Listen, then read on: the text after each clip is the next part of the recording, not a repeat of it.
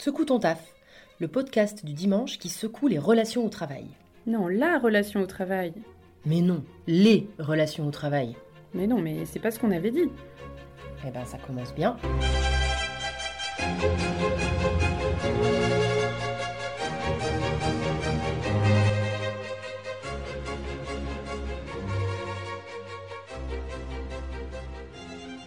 Je suis Aurélie Mazière de l'agence ERA, je suis coach certifiée et formatrice spécialisée en management et intelligence collective. Je suis Marion Moreau de l'agence ERA, je suis une ancienne prof de français, aujourd'hui formatrice spécialisée en communication écrite et orale. Un dimanche sur deux, nous viendrons secouer votre vie professionnelle. Quel que soit votre environnement de travail, nous et nos invités vous partagerons nos expériences, nos tentatives, pour créer le nouveau monde du travail à l'écoute de tous et toutes. Bonjour tout le monde et bienvenue sur cet épisode 22 de Ce ton taf. Vous êtes avec Aurélie et je commence par m'excuser pour notre absence ces dernières semaines, mais notre charge de travail ne nous a pas permis de proposer un épisode tous les 15 jours comme c'était prévu. Mais nous revoilà, en tout cas me revoilà, pour un épisode destiné à tous et toutes, puisqu'aujourd'hui nous allons parler d'un sujet sur lequel tout le monde peut agir, à savoir ce que l'on met dans notre assiette pour aller travailler. Ça vous semble bizarre d'aborder ce sujet? Et pourtant, il est on ne peut plus logique de l'aborder ici, car l'alimentation fait partie des choses simples à rectifier lorsqu'on veut se sentir mieux, en bonne santé, et bien sûr, ça marche pour gagner en bien-être au travail et secouer son taf. Depuis le début de l'humanité, notre façon de nous alimenter n'a cessé d'évoluer au gré des siècles, des besoins, des disponibilités, des croyances, des découvertes, mais aussi des modes, et malheureusement, aujourd'hui, la mode ne nous aide pas beaucoup à nous alimenter correctement, au sens de notre santé, j'entends.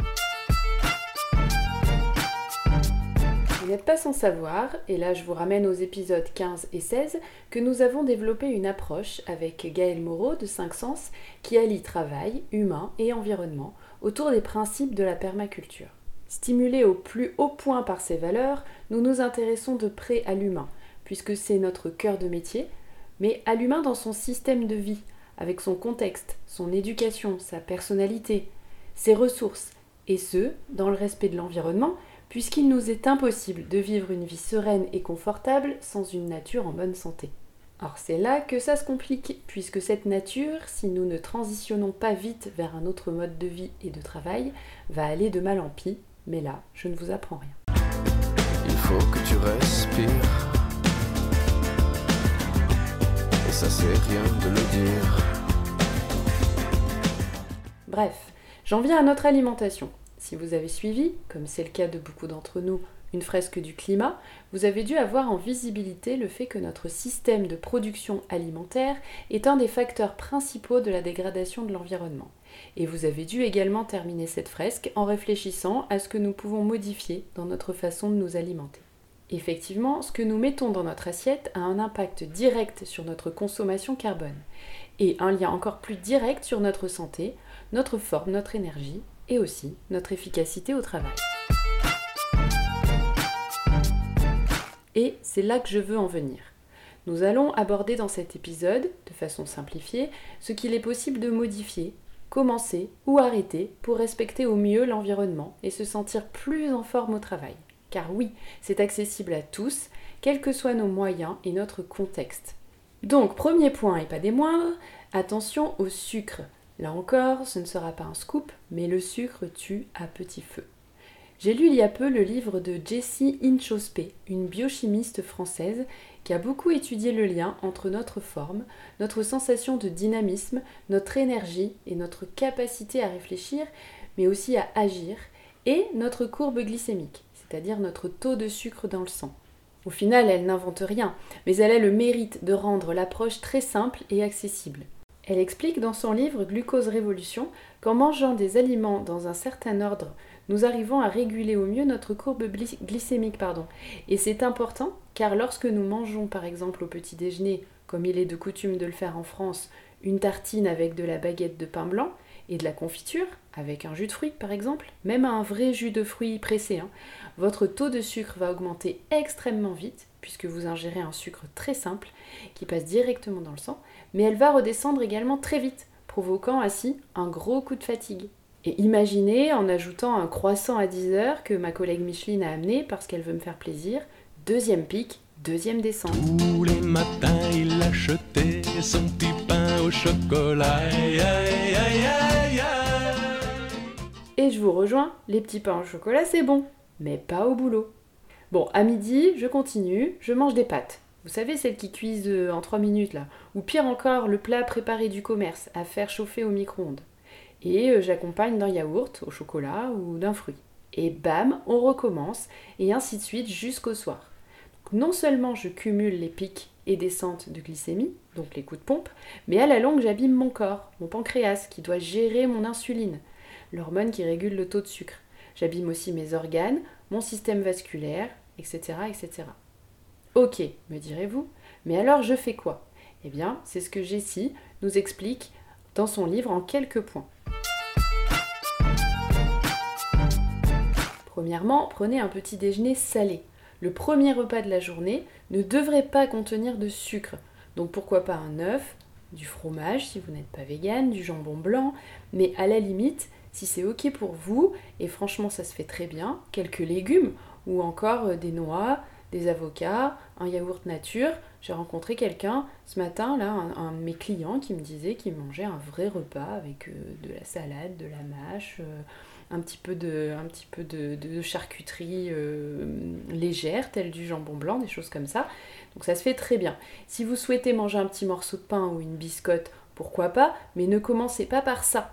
Si vraiment vous ne pouvez pas vous passer d'un fruit, alors terminez votre petit déjeuner par ce dernier pour qu'il passe moins vite dans le sang. Deuxièmement, commencez vos repas par un légume, potentiellement avec du vinaigre.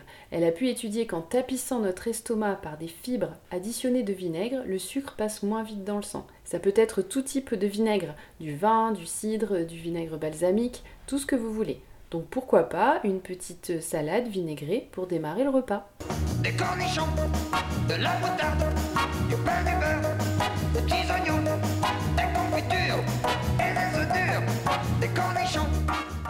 Et oui, Nino, les cornichons, c'est pas mal aussi. Le vinaigre et les légumes dans un même bocal. En guise de petit encas, si vous aimez ça, aucun risque de coup de pompe, au contraire. Ensuite, si vous devez manger du sucre, si vous en avez envie, c'est pas interdit. Type un gâteau, pourquoi pas de temps en temps, mais prenez-le toujours en fin de repas, c'est-à-dire après les fibres, pour que ça ne passe pas trop vite dans le sang. Et en sortant de table, prenez le temps de faire une petite activité physique, pas un marathon, un truc simple. Il s'agit d'aller, euh, pas faire un footing, juste monter un escalier, marcher quelques minutes, faire une vingtaine de squats, bref, ainsi vous aidez le corps à éliminer les premiers sucres et à remettre la machine en route. Ça vous semble possible? En tout cas, moi, j'ai mis tout ça en place et je peux vous confirmer que j'ai beaucoup moins de coups de barre dans la journée et je me sens beaucoup mieux pour travailler. Avant, je ressentais un peu des coups de mou qui embrouillaient un peu mon cerveau et ma capacité à me concentrer. Je ressens plus du tout ça et je vous invite à tester. Ensuite, le deuxième point que je souhaitais aborder après le sucre, c'est tout simplement de végétaliser votre alimentation. Là encore, désormais connu de tous que la consommation d'animaux, et plus largement de protéines animales, n'arrange pas notre planète. Là, je vous parle de CO2, de déforestation, de bien-être animal, mais aussi, du coup, de notre santé.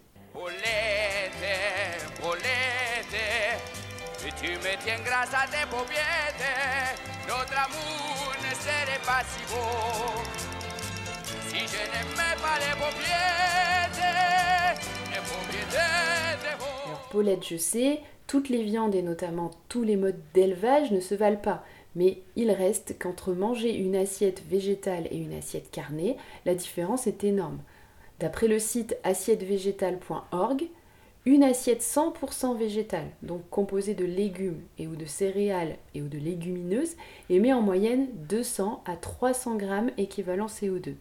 Ça vous dit peut-être rien, mais si on compare une assiette végétarienne, donc qui contient aussi des aliments, végétaux, mais potentiellement aussi des œufs, du fromage, émet déjà trois fois plus d'équivalent CO2 que l'assiette végétalienne. Et vous vous y attendez sûrement, mais une assiette d'un plat à base de porc ou de poulet émet 5 fois plus d'équivalent CO2 que l'assiette végétale. Une assiette à base de poisson émet 6 fois plus d'équivalent CO2 que l'assiette végétale. Et bien sûr, pour finir, une assiette d'un plat à base de bœuf émet 20 fois plus d'équivalent CO2 que l'assiette végétale. Ça, c'est pour ce qui concerne la planète. Et non, nous ne sommes pas hors sujet, puisque comme dit en début d'épisode, abîmer la planète, a priori, ça nous abîme aussi, puisque c'est de notre système, de notre air, de notre eau, de notre environnement dont nous parlons. Mais la végétalisation de l'assiette a également un impact fort sur notre santé. Et je ne vous parle pas de devenir totalement végane, mais peut-être pour commencer de supprimer les protéines animales sur un repas sur deux, voire un repas sur trois si c'est trop difficile. Et pas d'inquiétude, puisque non, la viande ou le poisson ne sont pas nécessaires à la bonne santé. Au contraire. À condition bien sûr de bien équilibrer votre assiette, et peut-être que pour passer à une alimentation complètement végétale, il sera nécessaire d'être accompagné par un professionnel si vous n'avez pas de connaissances sur ce sujet. Cependant, vous pouvez prendre l'habitude de cuisiner des légumineuses, type lentilles, haricots blancs, haricots rouges, pois chiches, à la place de la viande. Le tofu bien cuisiné peut être tout à fait agréable à manger. De nombreuses recettes et sites internet sont disponibles partout. Et les bénéfices sont multiples pour notre qualité de vie au travail. D'après le magazine Planète Santé, le régime végétarien, donc celui où on garde les œufs et le lait, entraîne moins 45% de personnes en surpoids, avec toutes les conséquences sur la santé que ça génère, moins 55% d'hypertension artérielle, moins 75% d'hypercholestérolémie, moins 27% de diabète de type 2. Et ces pathologies font partie des raisons principales d'arrêt maladie. 70% de votre assiette devrait donc être au minimum composée de végétaux. De plus, vous devez avoir entendu parler de ce fameux deuxième cerveau qui est dans notre ventre, puisqu'il y a été découvert des neurones identiques à ceux que nous avons dans notre vrai cerveau. Partant de ce constat, il est évident que proposer à son cerveau de le nourrir de produits de mauvaise qualité, en quantité excessive trop souvent, ne va pas améliorer nos capacités de concentration, d'apprentissage et de travail. Manger mieux, c'est clairement redonner à notre corps des ressources pour être au top de ses capacités. Si vous n'avez pas de restaurant d'entreprise proposant des plats équilibrés, vraiment, il sera toujours plus sain d'emmener vos plats que vous avez pris le temps de préparer vous-même la veille ou le matin, et pas besoin de faire compliqué si vous n'avez pas le temps. Il y a des choses très rapides à préparer, quitte à en faire un peu plus la veille, et votre corps vous le rendra. J'entends par là éviter les plats préparés, mais aussi en cas de fringale, les produits de distributeurs si votre entreprise en est dotée. Autre conseil, essayez de consommer le plus possible de produits bruts. Pour ça, lorsque vous faites vos courses, si vous les faites encore en grande surface, ce qui est loin d'être obligatoire, entre parenthèses, n'achetez pas de produits qui contiennent plus de 3 ou 4 ingrédients. Ça signifierait qu'ils seraient très transformés. Selon la 11e édition du baromètre santé et qualité de vie au travail de Malakoff Humanis, 52% des salariés seraient intéressés pour que les entreprises les aident à maîtriser leur alimentation. Pourtant, c'est encore très rare dans les entreprises de voir qu'il y a une réelle prise en compte de ce sujet, pourtant si important. Le lieu de travail est un lieu qui constitue un terrain privilégié, puisque nous y passons le plus clair de notre temps, pour faire changer les habitudes et les pratiques. Et certains métiers et organisations de travail ne sont clairement pas aidantes pour avoir une bonne alimentation. J'entends des travails euh, stressants, physiques, des horaires décalés qui incitent davantage à se nourrir mal. Si vous le pouvez, essayez de prendre au moins 30 minutes pour manger. La sensation de satiété n'arrive qu'au bout de 20 minutes. Avant ça, le cerveau n'a pas encore capté que votre estomac est plein. Il va donc réclamer encore alors qu'il n'y a pas de réel besoin. Et puis si vous le pouvez, mangez dans un endroit dédié à ça. Évitez euh, devant l'ordinateur pour que votre cerveau puisse là aussi se concentrer sur ce qu'il fait et prendre conscience qu'il n'a plus faim. Si vous avez un coup de fatigue, attention à ne pas vous jeter sur du café, des sodas ou tout autre faux aliment sucré qui donnerait la sensation de coup de fouet mais qui à terme fait l'inverse. Choisissez plutôt un encas type fruits secs, biscottes, beurre, bref quelque chose que vous avez anticipé et qui vous calmera vraiment. Vous devez aussi opter pour une richesse optimale des aliments. Essayez de cuisiner des aliments frais au dernier moment. Le frigo fait perdre la majorité de leurs nutriments aux aliments. Donc pas de cuisine le dimanche pour le jeudi. Vous aurez perdu plus de la moitié des vitamines, ça serait dommage. Peut-être n'apprenez-vous pas grand-chose dans cet épisode, si vous vous êtes déjà intéressé à ce sujet. Et pourtant, lorsque j'observe ce qui se passe dans les entreprises, alors que les personnes ont déjà entendu la plupart de ces conseils, en fait, ils sont rarement suivis.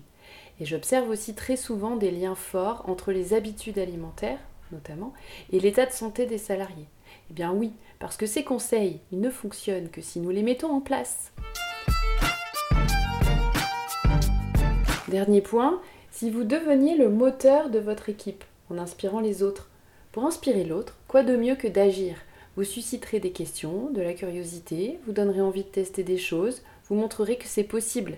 Et l'impact aura des bénéfices plus largement que sur vous, puisqu'en modifiant votre façon de manger au travail, vous améliorez votre santé, celle de l'équipe, en les inspirant, votre bien-être, votre productivité, la santé de notre planète, votre plaisir, parce que pour être passé à une alimentation totalement végétale, je peux vous assurer que je n'ai jamais pris autant de plaisir à me nourrir et à vivre tout simplement. N'hésitez surtout pas à nous partager ce que vous pensez de cet épisode et si vous êtes dirigeant, manager, service RH, pourquoi ne pas réfléchir à ce sujet et vous engager dans une démarche de promotion de la santé au travail par la nutrition en vous appuyant sur le PNNS, le Programme national nutrition santé, qui est inscrit dans le Code de la santé publique. Merci à tous et toutes de nous avoir écoutés et à très bientôt dans ce ton taf. Si vous avez envie, vous aussi, de secouer votre taf, venez co-construire avec nous votre nouveau monde du travail.